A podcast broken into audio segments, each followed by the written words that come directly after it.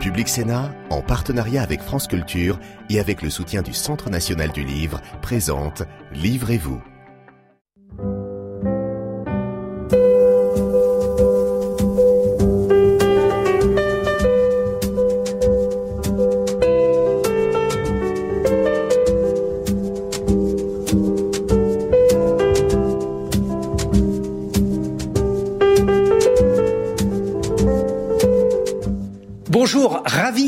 Vous retrouver dans Livrez-vous, l'émission littéraire de Public Sénat. Aujourd'hui, on va évoquer les machines, penser les machines, pas n'importe quelle machine, les ordinateurs. Je vous présente immédiatement nos deux invités. Un philosophe, Pierre Cassounoguez, bonjour. Bonjour. Vous êtes euh, professeur de philosophie à l'Université de Paris 8 et vous publiez La bienveillance des machines aux éditions du Seuil. À côté de vous, un autre professeur d'informatique, celui-là à Sorbonne Université, Jean-Gabriel Ganassia. Bonjour. Bonjour. Vous publiez Servitude virtuelle aux éditions du Seuil.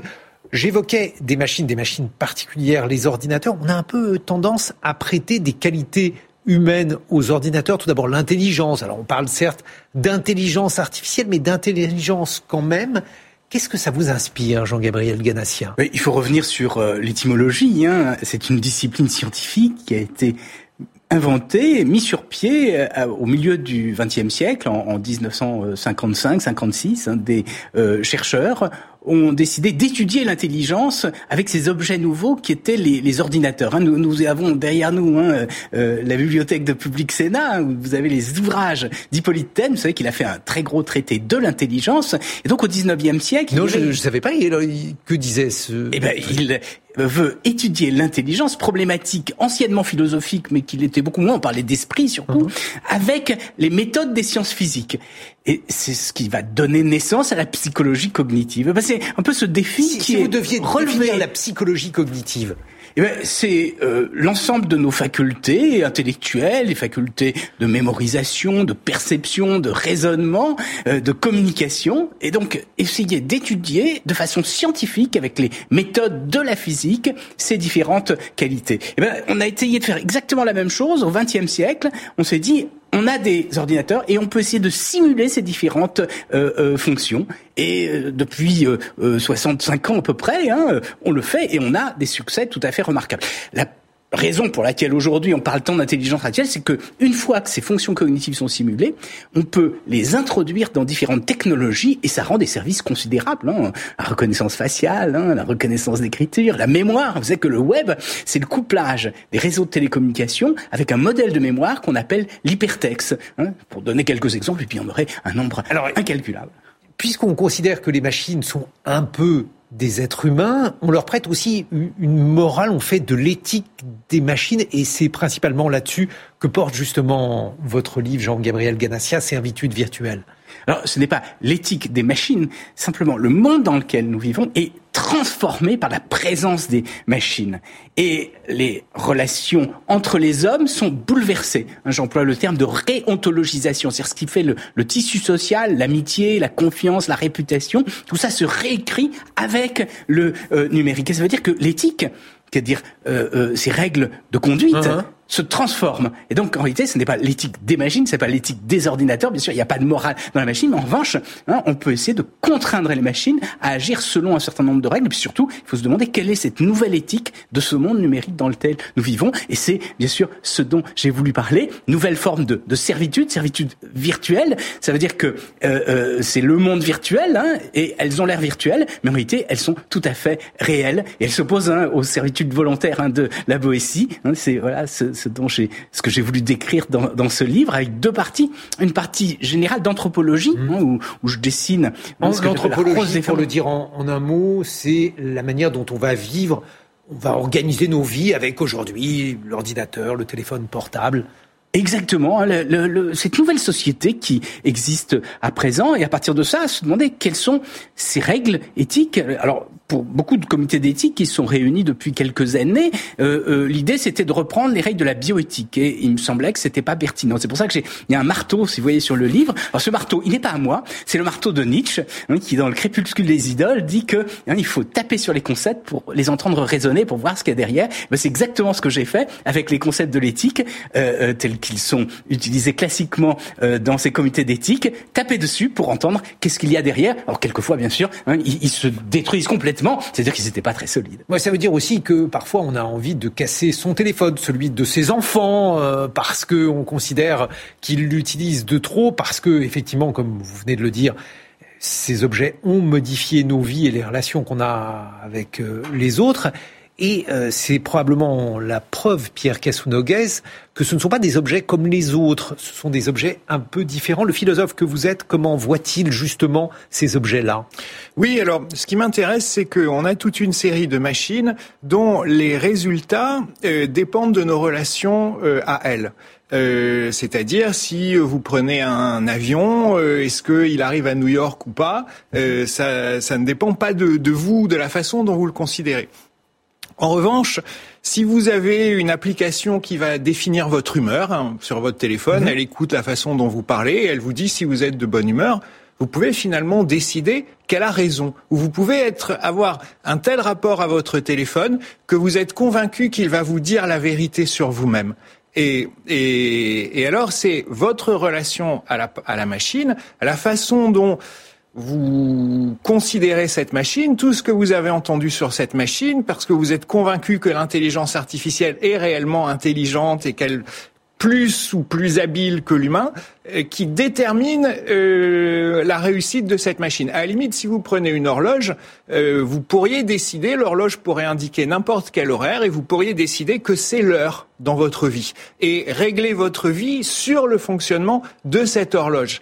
Et alors évidemment, si l'horloge disait absolument n'importe quoi, vous auriez du mal à, à, caler votre vie sur cette horloge. Mais l'horloge, elle a une bonne marge d'erreur, et vous pouvez vivre de façon un peu absurde par rapport à cette horloge. Et est-ce que c'est pas ce qu'on fait avec euh, ces, objets techniques, certains algorithmes, l'intelligence artificielle, les ordinateurs. Mais alors, si, je vous comprends bien, parce qu'une relation, ça va dans les deux sens. Ça veut dire que, effectivement, à la différence de ce que l'on peut avoir euh, avec, par exemple, un épluche légumes, euh, l'épluche légumes, nous n'avons pas de, relation avec, on s'en sert. En revanche, l'ordinateur et nous, nous avons des relations dans les deux sens l'ordinateur ou le téléphone, pour reprendre euh, l'objet que, que, vous utilisiez, il veille en quelque sorte sur nous? Oui, alors justement, donc c'est le titre du livre, la bienveillance des machines. Euh, sont des machines qui nous bien veillent, c'est-à-dire qu'elles veillent et nous surveillent pour notre bien. Donc elles, elles, elle, elle, alors, euh, justement... Parce que ça peut faire un peu peur, hein, une machine qui veille sur vous, euh, ça n'est ah, ni votre mère ni votre père. Oui, ça, ça fait un peu peur, et la plupart de ces machines sont liées à des peurs qu'on retrouve dans la littérature fantastique. L'une des machines qui hum, fascine sont les robots compagnons, euh, donc qui apparemment sont dans certains foyers euh, japonais, mais euh, il y a tout un discours autour de, de, ces robots compagnons, donc des petits robots qui nous accompagneraient, qui surveilleraient les enfants, les, les personnes âgées.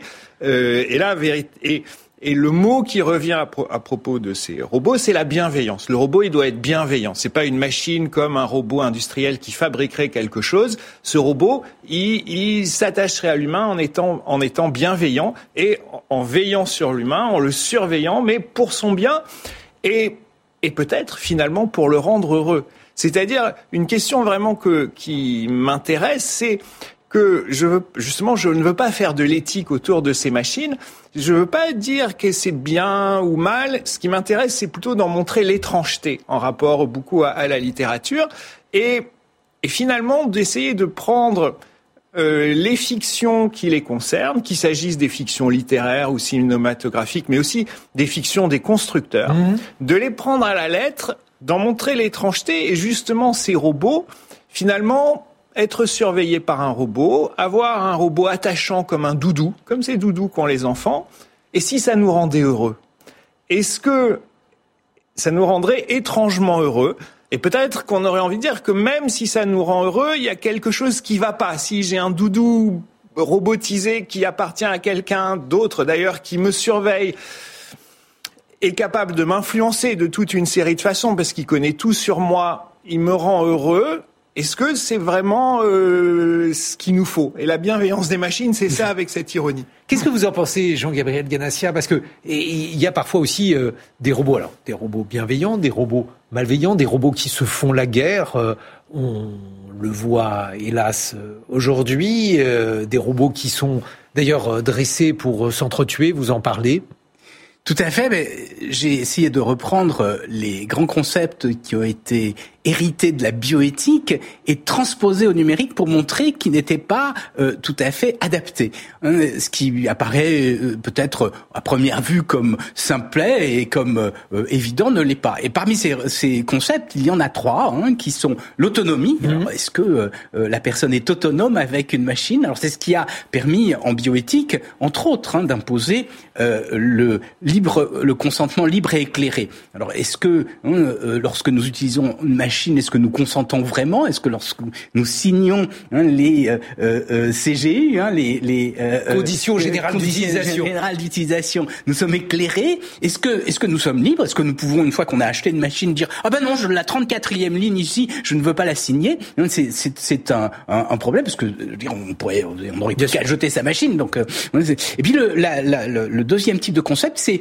c'est la bienveillance justement, hein, ou plus exactement le bénéfice qu'on peut tirer et, et la non malveillance. Hein, et, et, et, là, bah, ce que j'essaye de montrer, hein, et ça va tout à fait dans le sens de ce que dit Pierre Castou-Nogues, c'est qu'effectivement, hein, ce, concept est peut-être pas adapté, que c'est extrêmement difficile de savoir qu'est-ce que ça veut dire bienveillant. Et sur le réseau social, par exemple, est-ce que c'était quelque chose de bon hein? Est-ce que euh, euh, les administrateurs des réseaux sociaux sont euh, bienveillants ou pas? Est-ce que les machines hein, nous, nous défendent toujours? C'est une question ouverte. Puis la troisième question, c'est celle de la justice aussi, qui, est, qui est délicate. Et on rajoute une dernière question, qui est la question de la transparence. Hein. Alors est-ce que est-ce que la transparence est toujours bonne? Jusqu'à quel point? Est-ce que euh, hein, il faut bannir toutes sortes de, secrets hein? C'est une question ouverte. Et ce sont voilà, ce sont ces lieux communs, je crois, du, monde contemporain qu'il me semble important de, démonter parce que on, vit dans un univers qui s'est transformé. Et c'est ça, je crois, euh, qui est vraiment tout à fait essentiel de comprendre aujourd'hui. Il est temps maintenant d'accueillir l'invité qu'on n'a pas pu inviter. Et cet invité qu'on n'a pas pu inviter, c'est Georges Bernanos, car celui-ci a écrit en 1945 un texte extrêmement important. Justement, on parlait des robots, la France contre les robots. Pierre Cassou-Nogues, si vous deviez présenter en quelques mots ce texte, que diriez-vous? Alors là, c'est une question difficile que, que vous me posez. Euh, non, c'est un texte de 1945 et, et c'est effectivement le moment où, dans l'immédiate après-guerre, va se mettre en va se mettre en place toute une série de transformations techniques qui euh, eh bien justement, comme vous le disiez, sont en train de transformer notre monde aujourd'hui. Et qui inquiète beaucoup et, et qui les gens, et, notamment Bernanos. Et qui inquiète beaucoup aussi parce que il faut bien voir que ce sont des techniques qui sont issues de la guerre et qui apparaissent à un moment où, euh, en fait, pour le dire franchement, juste après la bombe atomique, à un moment où la science euh, semble pouvoir faire le pire comme le meilleur. Et le pire avec la bombe atomique est ces machines, ces, les premiers ordinateurs. Euh, et euh, tout le mouvement qu'on a appelé, ce qui s'est appelé cybernétique, c'est quand même la tentative de refaire de la science, mais une science qui soit pour le meilleur, de rejouer un, un dilemme euh, qui s'est joué pour, ah pour le pire avec la, la bombe atomique. Et donc c'est un moment où la science semble toute puissante, et, dans une sorte d'hésitation entre le bien et le mal. Et ce genre de textes, euh, euh, voilà, doivent être placés à mon avis dans, dans, cette époque et dans cette époque dans laquelle nous vivons. Euh, oui, parce qu'avec la guerre en Ukraine, euh, cela nous remet dans des problématiques euh, proches avec la menace atomique, avec l'idée aussi que, que, cette civilisation mécanique n'apporte pas plus de progrès mais qu'elle peut charrier de la barbarie, Jean-Gabriel Ganassia Oui, je crois que ce qui est passionnant dans, dans le texte de Georges Bernanos et qui nous parle aujourd'hui, c'est qu'il s'inquiète non seulement du, mal que font les machines, hein, ces machines de guerre qu'il évoque, puisque on est vraiment euh, à la fin de la Deuxième Guerre mondiale, il l'a vécu euh, euh, dans sa chair, les hommes de sa génération l'ont vécu, mais il dit l'avenir c'est que on va être dans une société où non seulement les machines pourront faire du mal, mais l'homme ne pourra n'aura plus conscience fond, il va déléguer aux machines. Hein. Il dit les, les mots vont s'échanger hein, entre les machines et ils, ils, ne seront plus incarnés. Il n'y aura mm. plus, il n'y aura plus de, de, de chair. Hein. Et, et, je crois qu'on rejoint tout à fait des problématiques quotidiennes avec ces euh, euh, petits euh, agents conversationnels avec qui on dialogue, mais euh, euh, qui n'ont plus conscience de, de ce qu'ils euh, font. Il dit exactement ça. Le problème, c'est que l'homme n'a plus conscience parce que hein, la machine agit à sa place. Et c'est ce qui fait, Jean-Gabriel Ganassia, qu'aujourd'hui, on a peut-être une peur en plus par rapport à, à Bernanos, c'est celle d'être nous-mêmes remplacés par une machine. A-t-on raison ou a-t-on tort d'avoir ce genre de peur? Alors, Bernanos avait déjà cette peur-là. D'ailleurs, il cite les ouvriers au XVIIIe euh, siècle qui se sont révoltés, hein, les canimes qui se sont révoltés hein, contre euh, euh, la machine Jacquard dans son dans, dans son livre. Alors a-t-on raison d'être d'avoir peur d'être remplacé? C'est une double question. C'est une autre forme de grand remplacement. Voilà. Est-ce que une autre forme de grand remplacement? Est-ce que les machines vont travailler à la place des hommes? Est-ce qu'il n'y aura plus de travail? Alors là, je, peux expliquer que non. Hein. Mais en revanche, ce dont il a peur, qui est beaucoup plus subtil et beaucoup plus intelligent, c'est est-ce que on n'a pas avec ces machines une forme de déresponsabilisation euh, euh, de l'homme, hein, d'absence de, de, conscience des conséquences de, de ces actes? Eh je crois que c'est vraiment l'enjeu du futur et il faut qu'on apprenne à vivre avec les machines, mais à avoir conscience de nous-mêmes et des conséquences de nos actes en dépit de l'utilisation des machines. Et oui, c'est un peu ce que vous dites, Pierre Cassounogas, parce que euh, si on devait employer un, mot un peu compliqué, vous, ce qui vous intéresse, c'est la subjectivité des machines, le, rapport qu'on entretient avec elles et qui crée une relation quand même particulière. On le voit tous les jours quand on a un téléphone portable, ce qui est le cas de, de beaucoup de gens. On voit bien qu'on noue une relation tout à fait spécifique avec cet objet.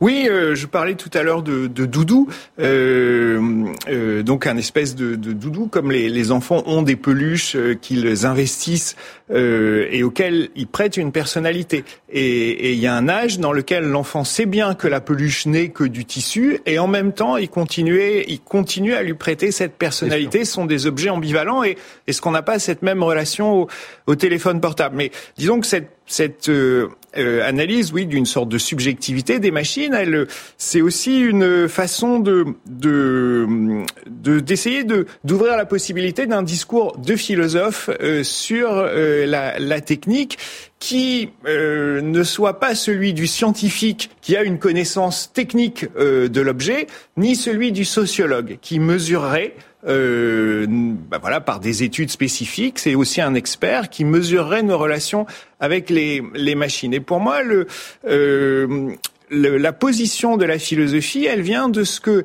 ces machines, un ordinateur, un téléphone portable, ce n'est pas seulement un objet qu'on pourrait définir indépendamment de nous, c'est aussi, ou l'intelligence artificielle par exemple, c'est aussi une façon d'employer les mots et que quand on hmm. emploie intelligence artificielle, on véhicule toute une série de choses qu'on vient projeter sur cet objet et dans une relation qui change les capacités même euh, de l'objet. On parlait tout à l'heure de, cette horloge, et pour moi, donc, le philosophe a pour tâche, en fait, d'étudier dans des fictions euh, cet usage des mots, et à partir de cet usage des mots, de préciser d'une toute autre façon que le scientifique ou le sociologue ce qu'est euh, l'objet. Et donc je veux vraiment euh, euh, défendre le fait qu'il y a une possibilité de s'intéresser à des objets techniques qui en fait ne soient pas ou soient mal informés techniquement.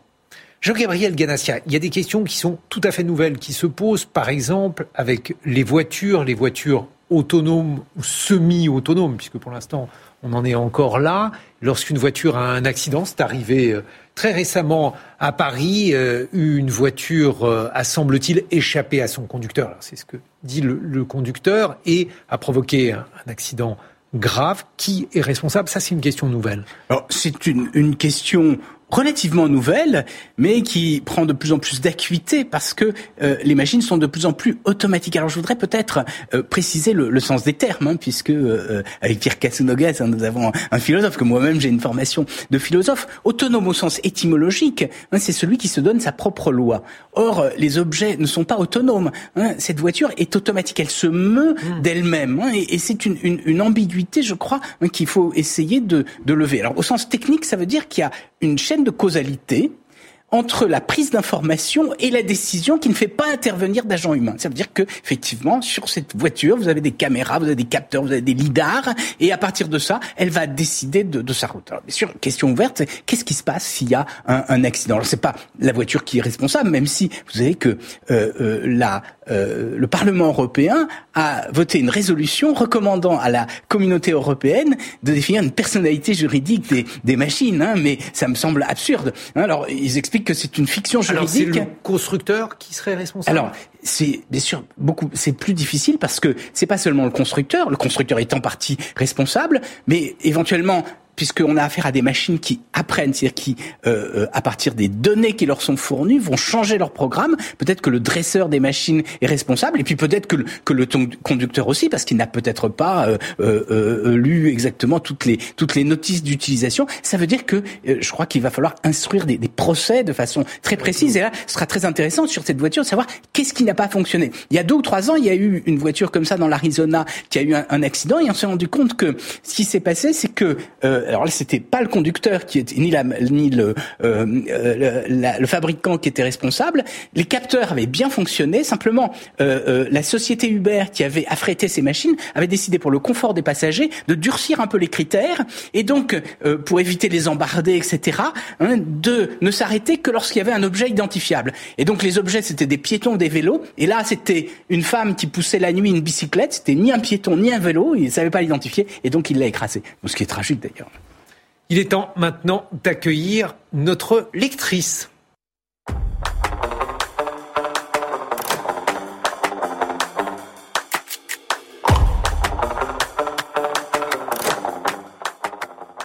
Bonjour Manon Pic. Bonjour. Vous êtes donc notre lectrice cette semaine. Vous êtes étudiante à la Faculté des Lettres d'Orléans, membre du club de lecture soutenu par notre partenaire, le Centre national du livre. Vous allez nous présenter deux livres.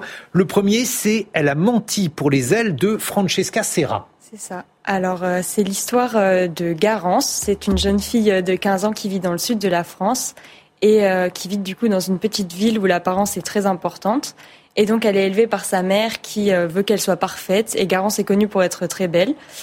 Et son rêve, c'est d'être repérée par les populaires de son lycée. Et donc, elle, elle fréquente énormément les réseaux sociaux. Elle scrute ses likes, ses abonnés. Et un jour, elle va être contactée par une des populaires euh, sur les réseaux uh-huh. sociaux. Et peu de temps, elle va, peu de temps après, pardon, elle va disparaître. Et donc euh, le roman va prendre un tournant et on va rentrer dans une enquête. Euh, donc, euh, ce que j'ai trouvé intéressant déjà, c'est la pluralité des points de vue. C'est-à-dire qu'au début, on est avec le point de vue de Garance, puis on passe au fur et à mesure du roman sur d'autres personnages. Ensuite, ce que j'ai aimé, c'est le fait qu'il n'y ait pas de linéarité temporaire. C'est-à-dire qu'il y a des flashbacks, il y a des dates qui s'entremêlent, et ça permet au lecteur déjà de s'investir dans la lecture et aussi de participer activement à l'enquête. Et euh, enfin, ce que j'ai aimé, c'est qu'il y a une belle présentation euh, du monde virtuel dans lequel les nouvelles générations ont toujours vécu et euh, qui prend parfois plus d'importance que la réalité. Second livre, Qui ment de Karen McManus. C'est ça. Alors, Montrez-le nous. Voilà. Le voilà. Et donc là, l'histoire se déroule dans un lycée américain. Euh, dans lequel euh, un des élèves euh, tient un blog sur lequel il divulgue des secrets, des rumeurs sur les autres élèves. Et un jour, bah, cet élève va être retrouvé mort dans des circonstances obscures. Et donc, les, autres étudiants vont se croire débarrassés de ce blog et vont croire que leurs secrets sont bien gardés, mais en réalité, un auteur anonyme va poursuivre les diffamations. Et euh, donc on va suivre euh, quatre étudiants qui vont chercher à résoudre euh, le mystère de la mort de leurs camarades tout en voyant sur eux planer la menace de voir leurs secrets révélés. On peut voir l'importance du regard des, gens sur les autres et notamment sur les jeunes. Euh, aussi, ça pose la question de jusqu'où on est prêt à aller sous la menace, notamment quand ça peut toucher à notre avenir. Et enfin, euh, le roman, il souligne l'ampleur de euh, la parole, même si elle est anonyme euh, sur les réseaux sociaux. Eh oui, Jean-Gabriel Ganassia, tout ça, c'est encore une fois la, question de la confiance qu'on place ou non dans les machines. la confiance qu'on place dans les autres à travers les machines, hein, puisque bien sûr tous les mots, toutes les paroles vont être. Vous savez vous avez même des robots qui vont produire euh, euh, des euh, textes qui seront faux, hein, des, des, des, des infox. Hein, donc on, on, vit dans un monde totalement différent aujourd'hui, celui d'hier de ce point de vue. C'est nouveau, effectivement. Merci beaucoup, Manon Pic. Merci, Jean-Gabriel Ganassia. Servitude virtuelle, c'est le livre que vous publiez aux éditions du Seuil. Merci, Pierre Cassounogues. La bienveillance des machines, comment le numérique nous transforme à notre insu. C'est également aux éditions du Seuil. À très bientôt sur Public Sénat. Public